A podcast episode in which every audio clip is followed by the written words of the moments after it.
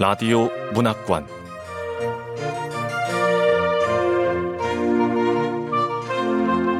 한국 단편 문학 특선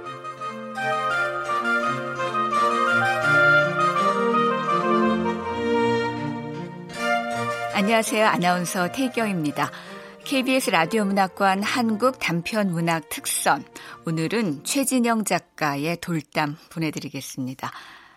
최진영 작가는 1981년에 태어났고 덕성여대 국문과를 졸업했습니다. 2006년 실천문학 신인상의 단편소설 팽이가 당선되면서 문단에 나왔고요. 당신 옆을 스쳐간 그 소녀의 이름은으로 제15회 한결의 문학상을 수상했습니다. 장편 소설 해가 지는 곳으로 끝나지 않는 노래 소설집으로 팽이 구의 증명이 있습니다. 한결의 문학상 신동엽 문학상을 수상한 바 있죠. KBS 라디오 문학관 한국 단편 문학 특선 최진영 작가의 돌담 지금 만나보겠습니다.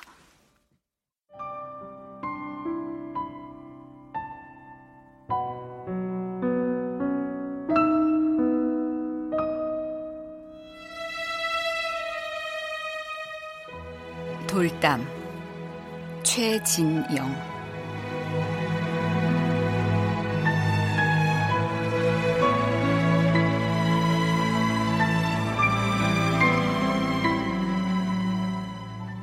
기차역에서 고향집까지 천천히 걸어오는 동안 먼 산이 검어졌다. 대문을 열고 마당에 들어서자 집의 창도 산처럼 검었다.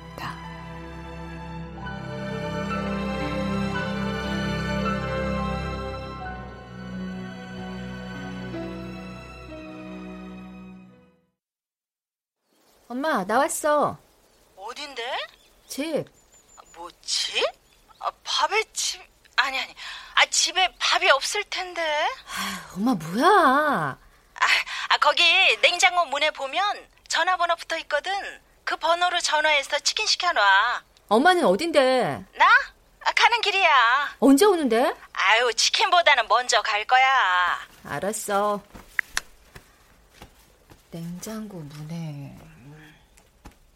여기 있네. 치킨집 번호.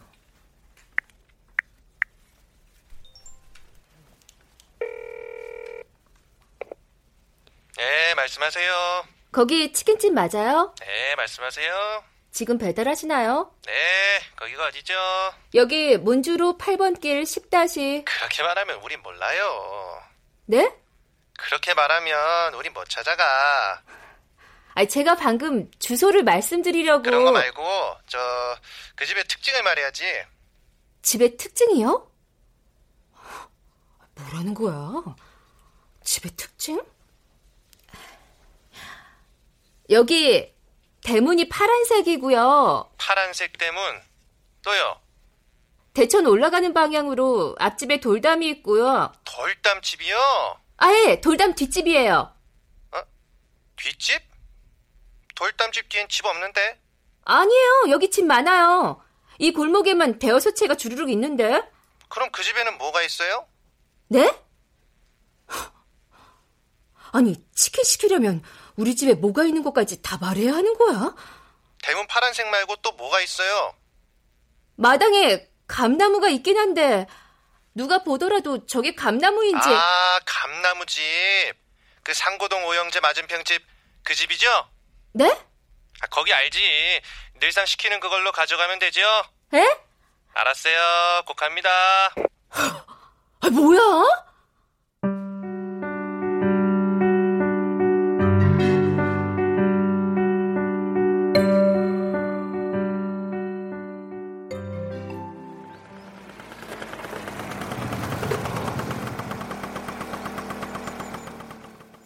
그랬는데 정말 곧 왔다.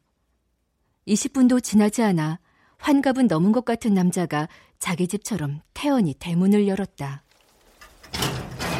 지민이요. 자, 자, 이 집은 감나무 집이라고 여기 아줌마랑 내가 벌써 말 다 맞춰놨는데. 아, 예.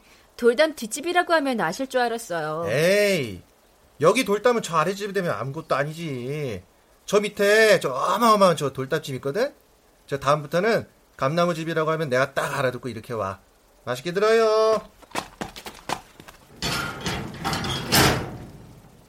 멀어지는 오토바이 소리를 들으며 봉지를 열어봤다. 엄마가 늘 시킨다는 그거는 간장치킨이었다. 아, 왔어? 엄마, 우리가 감나무집이야? 치킨집 사장님이 그러던데? 응, 그렇게 정했어. 난 앞집이 돌담이라 돌담 뒷집이라고 했지. 아이 앞집 돌담은 그 집 할아버지가 쌓은 건데 원래는 중학교 수학 선생님이었거든. 근데 퇴직하고 나니까 뭔가 허전하더라는 거야. 그래서 돌담을 쌓았대. 허전해서 돌담을 쌓았다고? 그럼 다 쌓고 난 다음엔 그 허전한 마음을 어떻게 달랬대? 뭐 그런 건 어떻게 할 수 없는 거고 익숙해지는 과정이 필요한 거지. 뭐 그러다 보면 어, 이것저것 섞여서 본래 마음에 가까워지는 거지. 본래 마음이 뭔데? 음, 그건 바다 같은 거지. 바다? 응. 바다에는 고래도, 꽁치도, 해파리도 있고, 미역도 있고, 플랑크톤, 어, 그런 것도 있잖아. 다 같이 섞여서. 엄마, 요즘 뭐 배우는 거 있어? 뭐? 아니, 우리 엄마 말이 뭔가 예전이랑은 다른 것 같아서. 근데 엄마, 저 밑에 가면 훨씬 더 큰 돌담집이 있다며. 어디 말하는 거야? 음, 연못 있는데. 연못? 과수원 있는 2층 양옥집? 거기 내 친구 집인데? 음, 그 집 딸 나이 너보다 어린데 어떻게 친구야? 아닌가? 예전에 내 친구 거기 살았거든. 내 친구 살 때는 돌담 없었는데. 딸 죽고 그 집 아버지가 돌담을 쌓기 시작해서 생겼어. 죽어? 왜? 너 일은 어쩌고 온 거야? 휴가 썼어? 아니, 그만뒀어. 뭐? 그만뒀다고? 아. 엄마는 주먹으로 가슴을 툭툭 치다가 콜라를 들이켰다.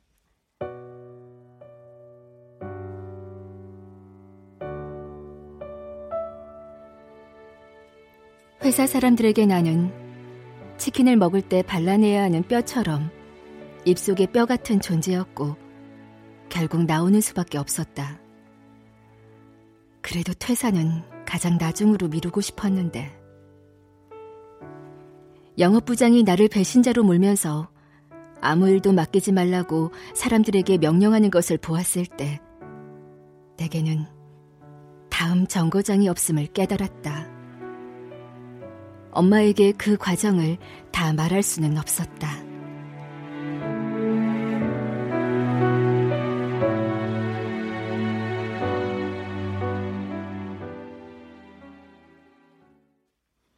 어린이용 장난감과 완구를 만드는 회사에서 4년 넘게 일했다. 사장의 남동생이 영업부장, 아내가 회계팀장이고 아들은 상품 허가와 유통 담당이었으며 사장 가족을 제외한 직원은 5명에서 두어 명씩 늘거나 줄었는데 모두 계약직으로 시작했고 2년 뒤 무기 계약직이 되거나 퇴사했다. 나는 사무실 구석 책상을 차지하고 앉아 상품 디자인과 자잘한 서류 업무를 도맡아 했다.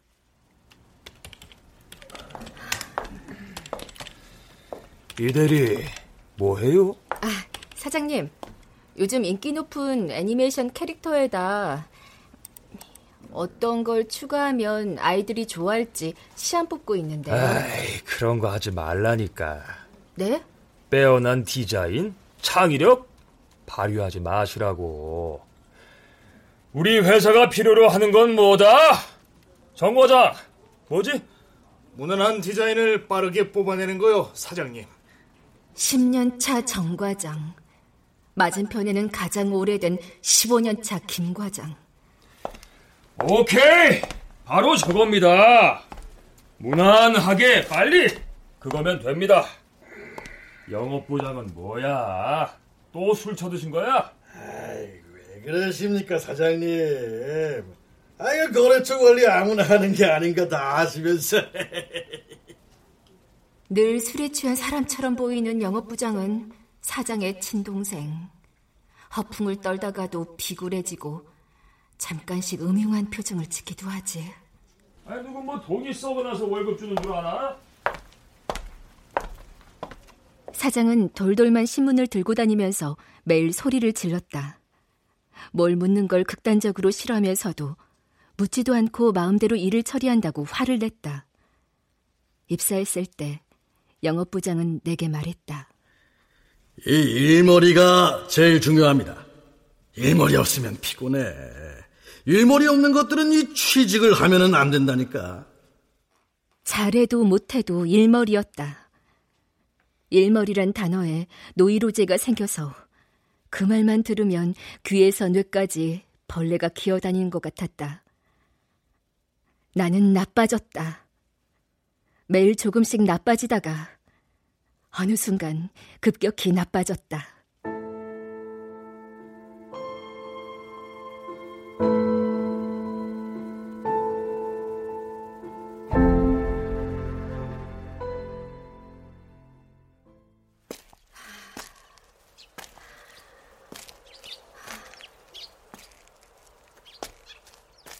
다음 날 즉흥적으로 어마어마하다는 돌담집을 찾아 걸었다. 치킨집 사장님이 저 아랫집이라고 했던 것 같은데. 내키는 대로 방향을 잡았다. 바람이 쉼없이 불었다.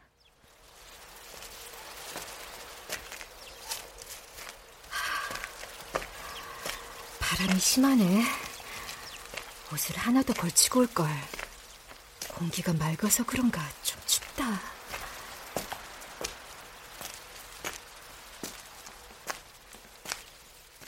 오래 걸을 수 없는 상태였는데도 조금만 더 가보자. 어마어마하다니까 멀리서도 알아볼 수 있겠지. 이상한 오기가 내 등을 떠밀었다. 장난감 독성 물질? 이 사람아, 우리 제품 때문에 누가 죽었다는 기사라도 떴어? 우리 모두 잘 살고 있잖아. 당신 월급 주는 회사 신고해서 당신한테 돌아갈 이익이 뭐가 있어? 예, 그래. 당신 마음대로 해봐. 뭐가 어떻게 되는지 두고 보라고. 나는 자주 그런 식으로 걸었다. 길은 끝이 없다는 걸 알면서도 끝이 없으니까 지쳐 화날 때까지 걷다가 포기하는 사람.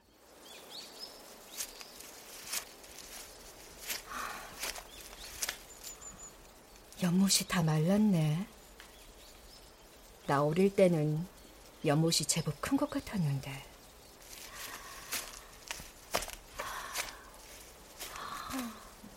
진짜 돌담이다. 여기 장미루 집 맞아. 나 어릴 때는 돌담 없었어. 누가 돌담을 쌓은 거지? 딸 죽고 그 집 아버지가 돌담을 쌓기 시작했어. 장미루. 과수원 양옥집 딸 장미.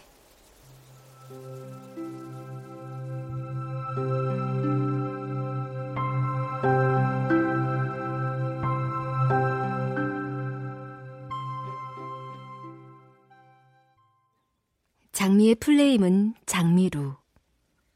11살부터 12살까지 우린 아주 친했다. 장미는 마당 넓은 2층 집에 살았고 장미 부모는 과수원을 했다.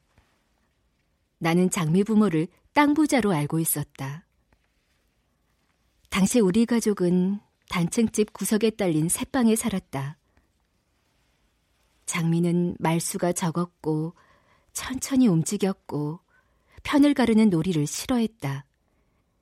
그리고 장미는 여섯 살 어린 동생을 무척 아꼈다. 공기놀이 그만하자. 나 집에 들어가야 돼. 응? 왜? 엄마가 빨리 들어오래? 아니, 동생 보고 싶어서. 다락방에 있는 2층 집 쪽으로 서둘러 걸어가는 장미의 뒷모습을 보면서 나는 때로 놀라워했다. 저렇게 동생을 위하는 애가 내 친구라니. 장미가 들어가는 저 2층 집은 동화 속에 나오는 성 같아. 장미는 귀족이고 난 하인이야. 그래도 괜찮아. 장미는 착한 귀족이니까. 우린 피로 맺은 사이여서 우리를 떼어놓으려는 어른들의 방해와 음모를 함께 헤쳐나가야 돼. 현실에서는 아무도 우리를 떼어놓으려고 하지 않았다. 장미는 종종 집에 들어가 물에 씻은 앵두나 청포도를 가지고 나왔다. 앵두 먹어. 어, 집에 가니까 있더라고. 장미로 넌 좋겠다. 집에 먹을 게 많아서.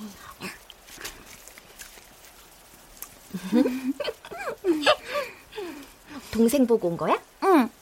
이거 다 먹고 들어가야 돼. 동생만 아니면 더놀 수 있을 텐데. 엄마 아빠는 없어? 응? 저기 과수원 어딘가에 있을 거야. 장미 넌 정말 좋겠다. 2층 집이니까. 나는 2층 가옥에 들어가고 싶었다. 집 안에 있을 게 분명한 나무 계단을 천천히 밟아보고 싶었고 장미의 방도 구경하고 싶었다.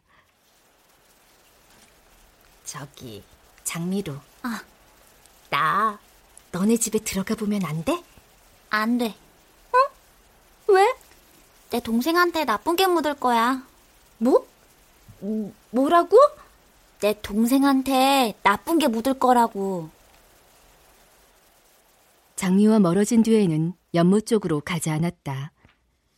중학생이 되고 나와 다른 교복을 입은 장미를 길에서 마주치기도 했지만 그럴 때마다 못 본 척했다.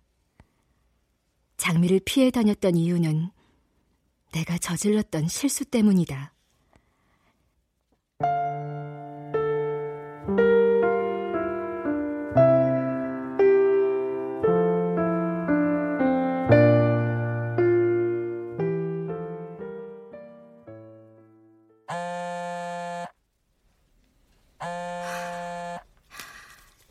주머니에서 핸드폰을 꺼냈다. 모르는 번호였다. 사장일 수도 있고 영업부장일 수도 있다. 증거를 남기지 않으려고 다른 사람 핸드폰을 사용하는 것일지도 모른다. 전화가 끊어지고 다시 진동이 시작되었다.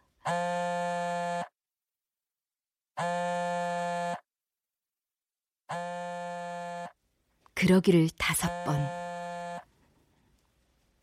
잠잠해졌다. 문자도 음성 메시지도 오지 않았다. 내가 겁낼 것은 없지만 겁이 났다. 계속 회사에 있었다면, 배 터지지 않았다면, 그래도 내가 신고했을까?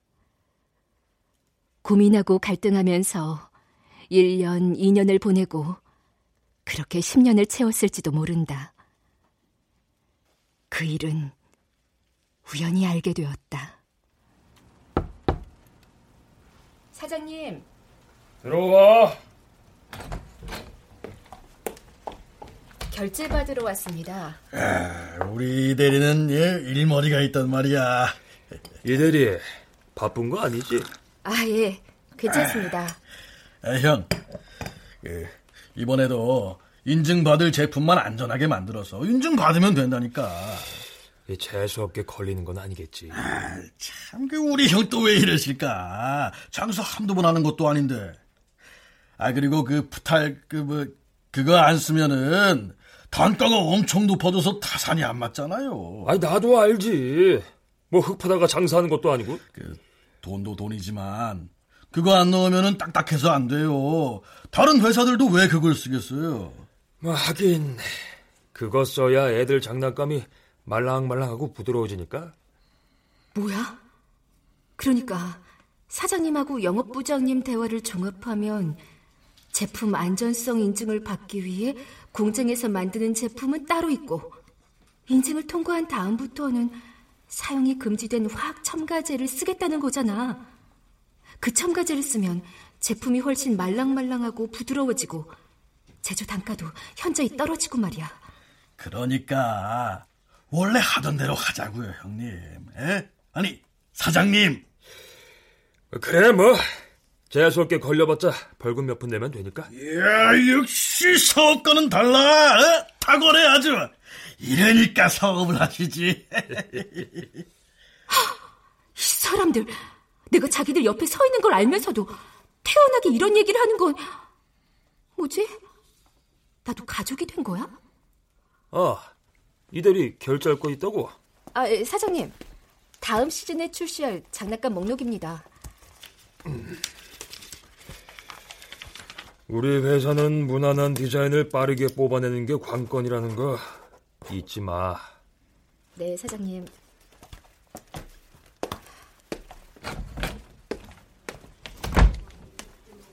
그 첨가제가 뭐지?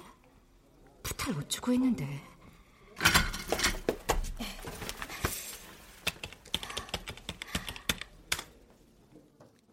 사장실을 나오자마자 인터넷 검색을 시작했다.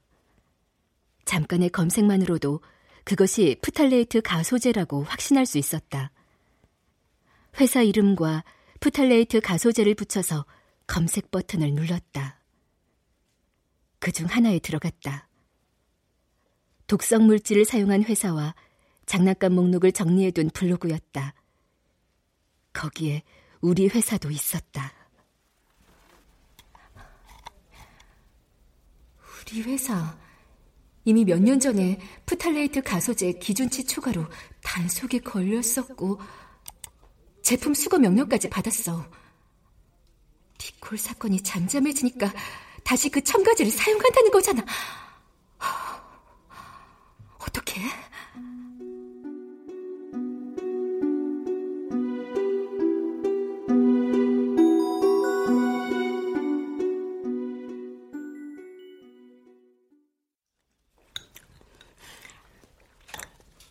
난 몰래 엿들은 게 아니야. 내 앞에서 당당하게 얘기를 했잖아. 그만큼 나를 믿었다는 거? 그냥 모른 척 살아? 사실을 알면서도 모른 척 하는 건 나쁜 짓에 가담하는 건데. 아, 깜짝이야. 신고, 신고는 어디 하지?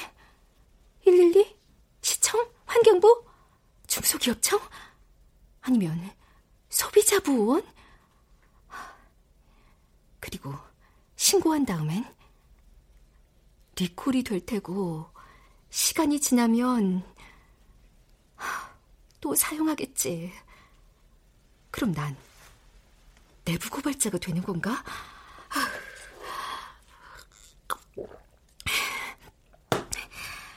당연히 잘리겠지. 대출금 이자는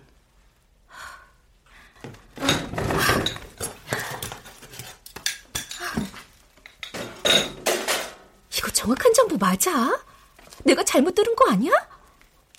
괜히 신고했다가 무고죄 같은 걸로 고소당하면 아! 며칠 동안 편두통이 심해지도록 고민했다. 아침 저녁 초조한 마음으로 프탈레이트 가소제를 검색했다. 그것이 인체에 미치는 영향을 달달 외울 만큼 들여다봤다. 프탈레이트 가소제는 생식기관에 유해한 독성 물질이다. 환경 호르몬 추정 물질이면서 암을 유발하는 발암 물질이다. 그런데도 장난감뿐 아니라 각종 생활용품에서 자주 검출되고 있다. 다들 알고도 쓰는 건가? 아, 그럼 뭐 그렇게 나쁘지 않은 거야? 뭐 당장 해를 끼치지는 않는다는 거 아닌가? 하, 아니야, 독성 물질인데. 아, 헷갈려. 그리고 내가 바로 옆에 서 있는 걸 알면서도 사장과 영업부장이 그런 얘기를 나눴던 걸 보면 비밀이 아닐 수도 있잖아.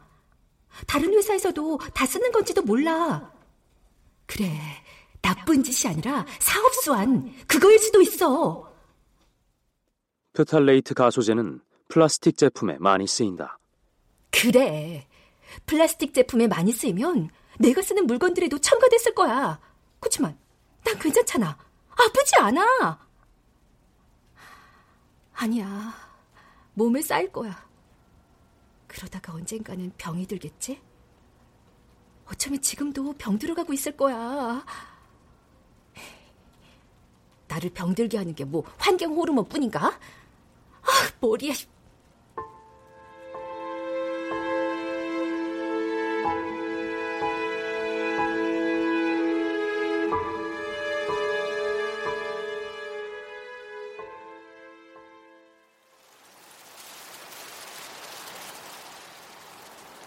앙상한 나무들이 연못을 둘러싸고 있었다.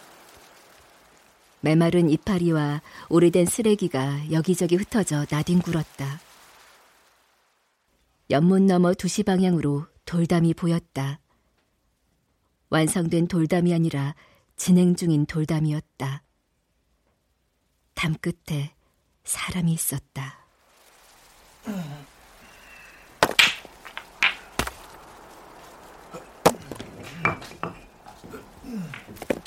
작은 노인이 느리게 움직이며 담을 쌓고 있었다. 그 담 너머에는 집이 한 채뿐이었다.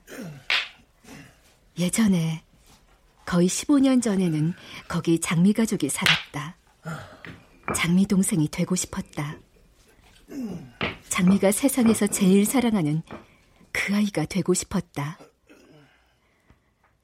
그런 장미와 헤어지게 된 계기는 우연하게 찾아왔다.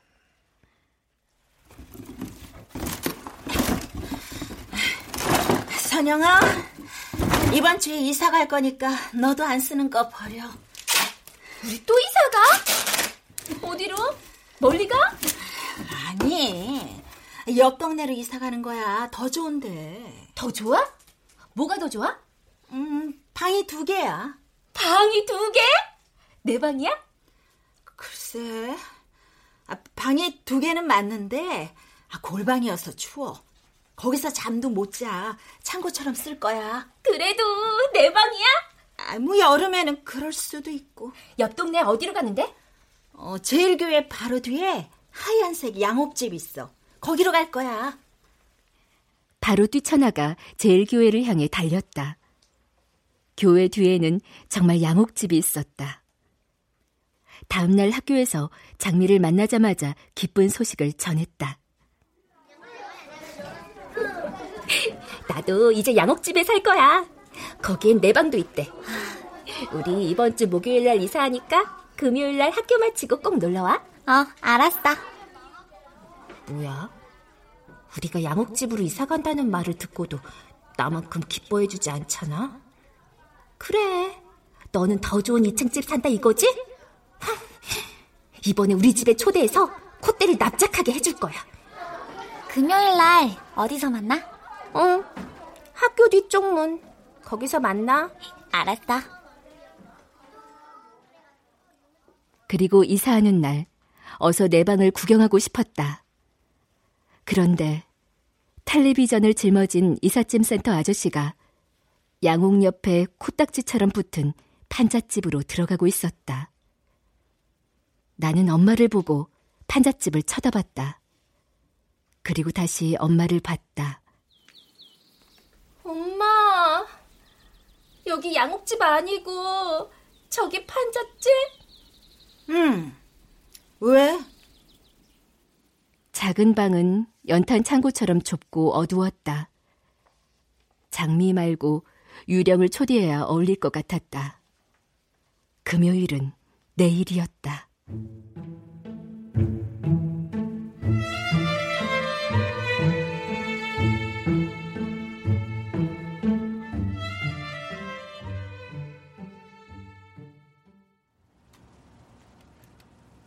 (3개월) 전 우리 회사에서 제작하는 장난감과 완구에 유해 물질이 첨가된다는 사실을 알게 됐을 때 이찬양 씨는 수습사원으로 입사했다. 그의 수습 기간이 끝나는 날 퇴근 시간이 넘어서야 영업부장은 이찬양 씨에게 계약을 할 수 없다고 통보했다. 대리님, 그동안 고마웠습니다. 뭐가 고맙죠? 네. 지난 석 달 동안 이찬양 씨가 주로 한 일은 서류 작성과 복사와 전화 연결과 청소 같은 잔심부름이었어요. 이찬양 씨는 영업사원으로 뽑은 거라고요. 근데 영업부장은 일에 필요한 노하우를 공유하면 언젠가는 배신당할 거라고 일을 가르쳐 주지 않았어요. 그런데도 고맙다고요? 영업부장님, 안녕히 계세요. 어, 그래, 이천양 씨. 예, 그동안 고생했어. 어, 다음에 한번 연락해. 어, 밥 한번 먹지. 응. 네.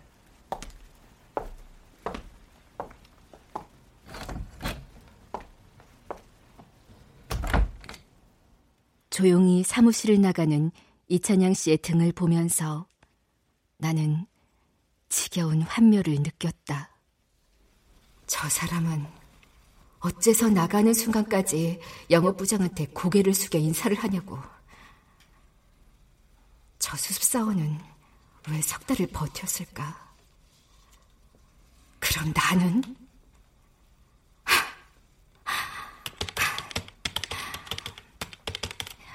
탈레이트 가소제를 알게 된 후 벌써 석 달째야. 공장은 계속 돌아갔고 장난감은 매일 쏟아져 나와.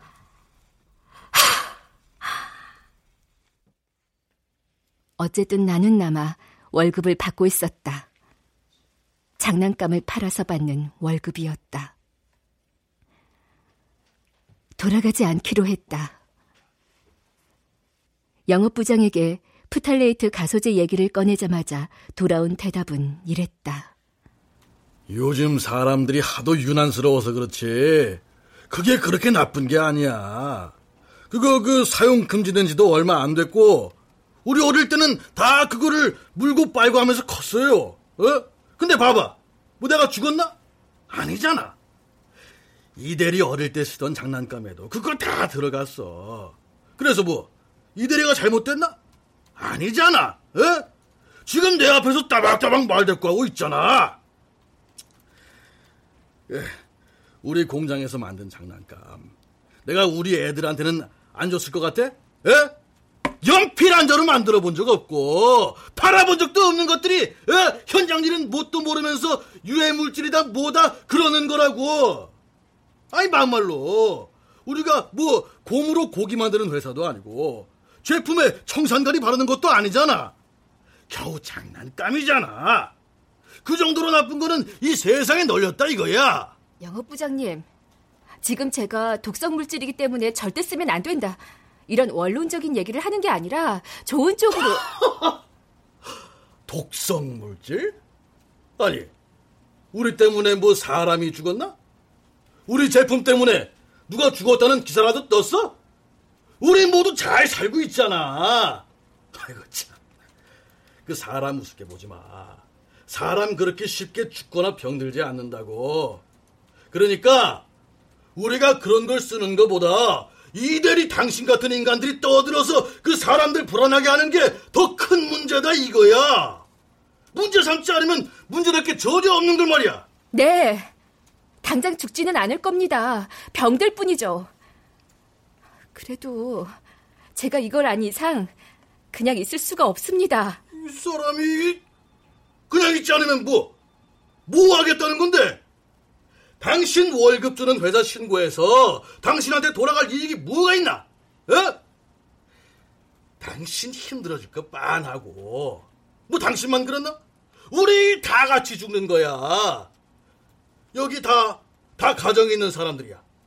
당신 때문에 제품 수거되고 불매운동 일어나가지고 월급 한번 빌려봐. 애들 학교는 어떻게 보내고 밥은 어떻게 먹이나? 이 대리는 싱글이라 가장이 힘든 거를 몰라. 모르니까 지금처럼 똥인지 된장인지 구분을 못하는 거야. 아니 여러 사람 원망 들을 일을 왜 나서서 하겠다는 거야? 이, 이 머리가 머리가 그렇게 안 돌아가? 그 정과장 대답해봐. 우리가 그렇게 나빠? 아이 아닙니다. 당신만 오르면 다야? 어? 당신 빼곤 여기 다 바보야? 저기 정 과장도 김 과장도 설마 뭐 몰라서 가만히 있겠어? 생계잖아 생계. 당신한테는 뭐 이 일이 취미세요? 아니요. 저는 정당하게 일하고 싶은 겁니다. 그렇게 말하는 순간 깨달았다. 푸탈레이트 가소제가 아니더라도 나는 이미 부당하게 일하고 있다는 사실을 월급이 통장에 찍힐 때마다 사장이 돌돌만 신문으로 고함칠 때마다 나는 돌담을 쌓듯 모욕감을 쌓아왔다. 돌아보기 싫은 감정이라 대충 쌓아뒀던 그것이 흔들리고 있었다. 내가 지금 이 자리에 거저 앉아 있겠어? 조사도 징계도 다 때가 있는 거야. 우리 회사 하나 조직했다고, 어? 경찰 같은 그 큰 조직이 움직일 것 같아? 아이고, 참나. 내가 그쪽에 아는 사람이 한둘이겠냐고. 어, 그래. 당신 마음대로 해봐. 뭐가 어떻게 되는지 두고 보라고!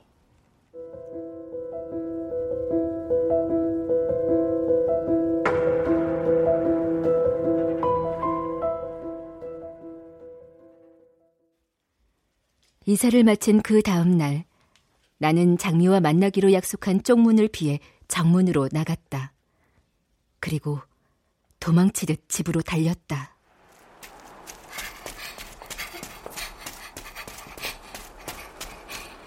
장미를 구질구질한 우리 집에 데려올 순 없어. 장미는 쪽문에서 나 기다리다가 그냥 집에 갈 거야.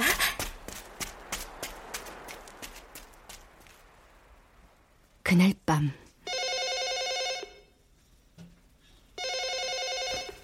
이 밤중에 누구야? 여보세요? 어머, 선생님이 이 밤중에 어쩐 일이세요? 네? 장미루가 아직 집에 안 왔다고요? 선영아, 너 장미루 어디 갔는지 알아? 장미루가 집에 안 들어왔대. 뭐? 그게 장미루랑 정문에서 만나기로 했는데 장미가 나오지 않아서 기다리다가 집으로 왔어. 놀란 채로도 나는 거짓말을 했다. 그리고 무서워서 울었다. 그러다가 달려갔다.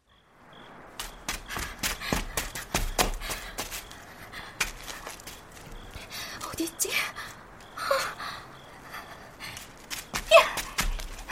장미루! 일어나! 누구야? 어, 선영이. 쪽문과 벽 모서리에 기대앉아 잠들었던 장미는 내가 조금 흔들자 놀라며 깼다. 미루야! 미루야! 얼른 일어나. 엄마가 널 찾잖아.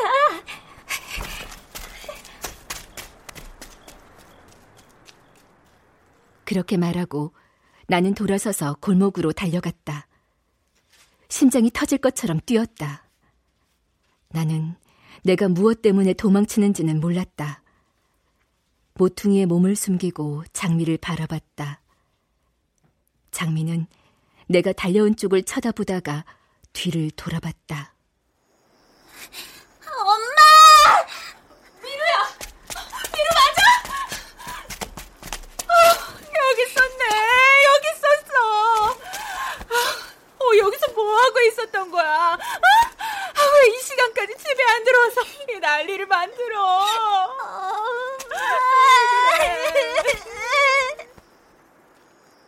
장미는 끝내 내 얘기를 하지 않았다.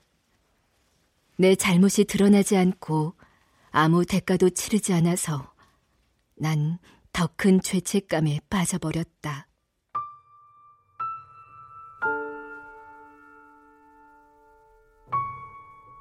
그날, 만약 선생님이 전화하지 않았다면, 쪽문에서 잠든 장미가 아주 깜깜한 밤에야 눈을 떴다면, 그러다가 나쁜 일이라도 당했다면, 나는 매일 그런 상상을 했다.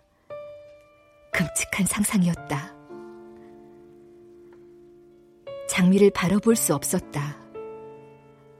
내가 어떨 때 거짓말하는 인간인지, 무엇을 부끄러워하고 무엇에서 도망치는 인간인지 생각하기 싫었다.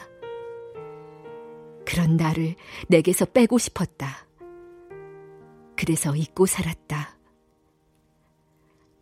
결국 나는 나쁜 것을 나누며 먹고 사는 어른이 되었다. 괜찮지 않다는 걸 알면서도 괜찮겠지. 괜찮겠지. 아직은 괜찮겠지. 기만하는 수법에 익숙해져 버린 형편없는 어른.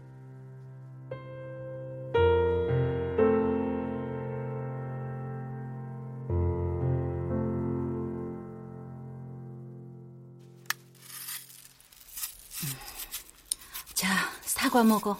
음. 엄마, 장미루라고 알아? 돌담집에 살았는데 전에 돌담 없었는데 가보니까 어떤 노인이 돌담 쌓고 있더라고. 사고가 있었어. 그 집 딸이 죽었거든. 내 또래는 아니라며. 아, 그래. 딸이 둘이었지. 그의 언니는 너랑 나이가 같을 거다. 언니가 나랑 같아?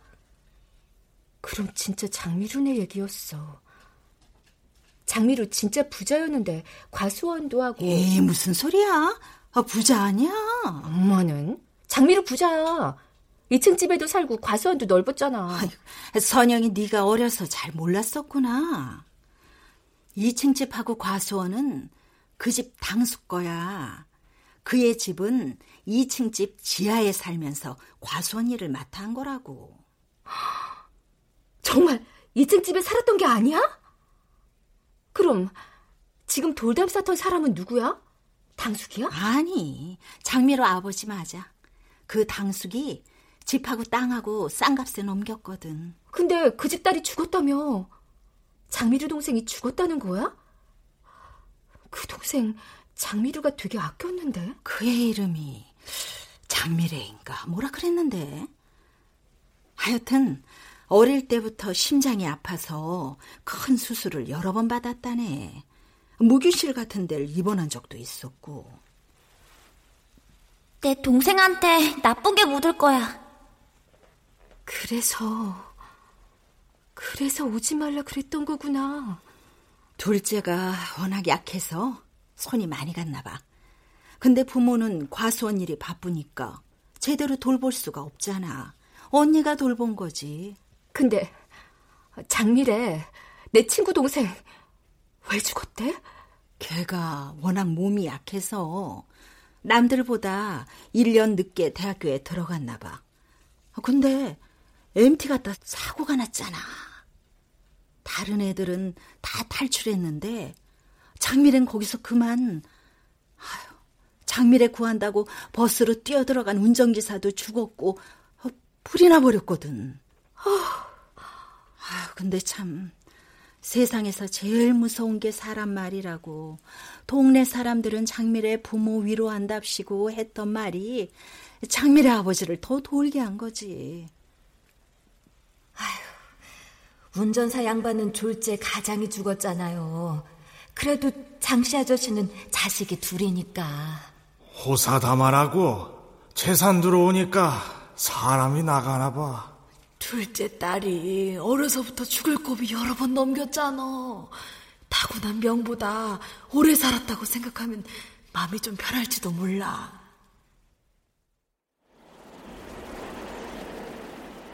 겨울이 깊어질 무렵 집 밖으로 나온 장미 부모님은 수레를 끌고 다니며 돌을 모았다.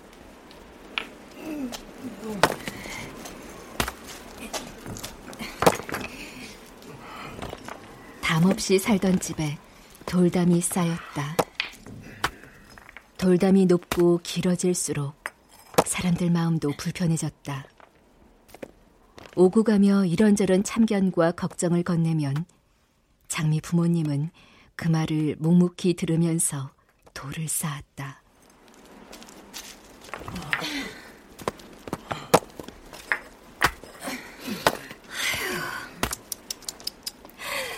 오죽 마음이 허전하면 저렇게 돌담을 쌓을까. 이봐, 장씨. 이 돌, 오다가 주웠어. 돌이 참 이쁘게 생겨서 미래 엄마 생각나서 가져왔어. 네. 어떤 사람은 눈물을 훔쳤고 어떤 사람은 혀를 찼다. 어떤 사람은 성을 냈고 어떤 사람은 성을 내는 사람에게 성을 냈다. 그리고 어떤 사람들은 돌을 가져다 줬다.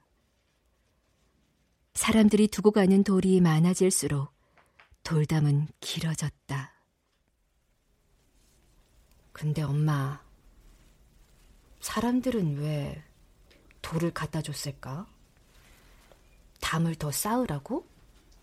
그럼 그 사람들 마음이 편해질까 싶어 그러는 거겠지.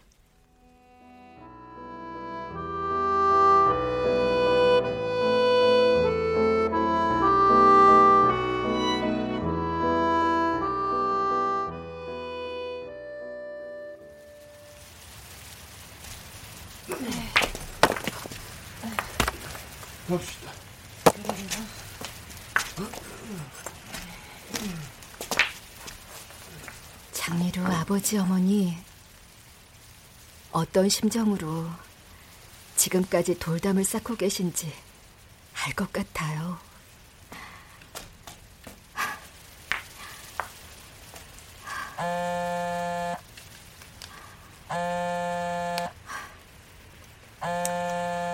또 모르는 번호네.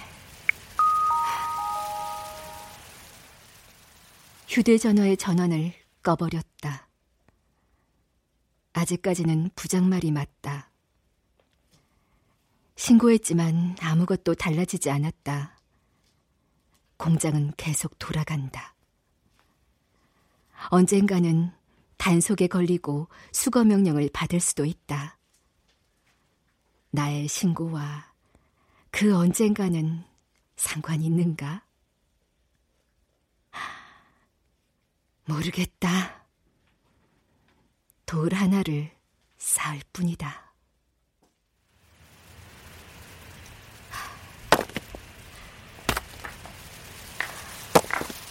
계속 신고하면서 조사를 재촉하고 인터넷 카페와 SNS에 터트리면 돌은 더 쌓이겠지. 나한테 그럴 책임이 있나? 의무가 있는 거야? 나도 처음부터 뼈는 아니었어. 살이 될 수도 있었다고. 그들의 살이 되고 싶었던 거야? 아니, 그건 절대 아니야.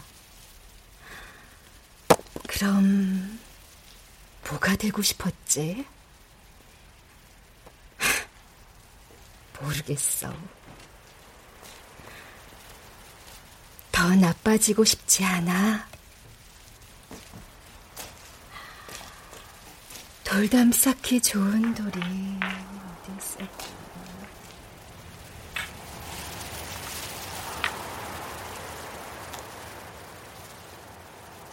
한때 나는 장미의 동생이 되고 싶었다.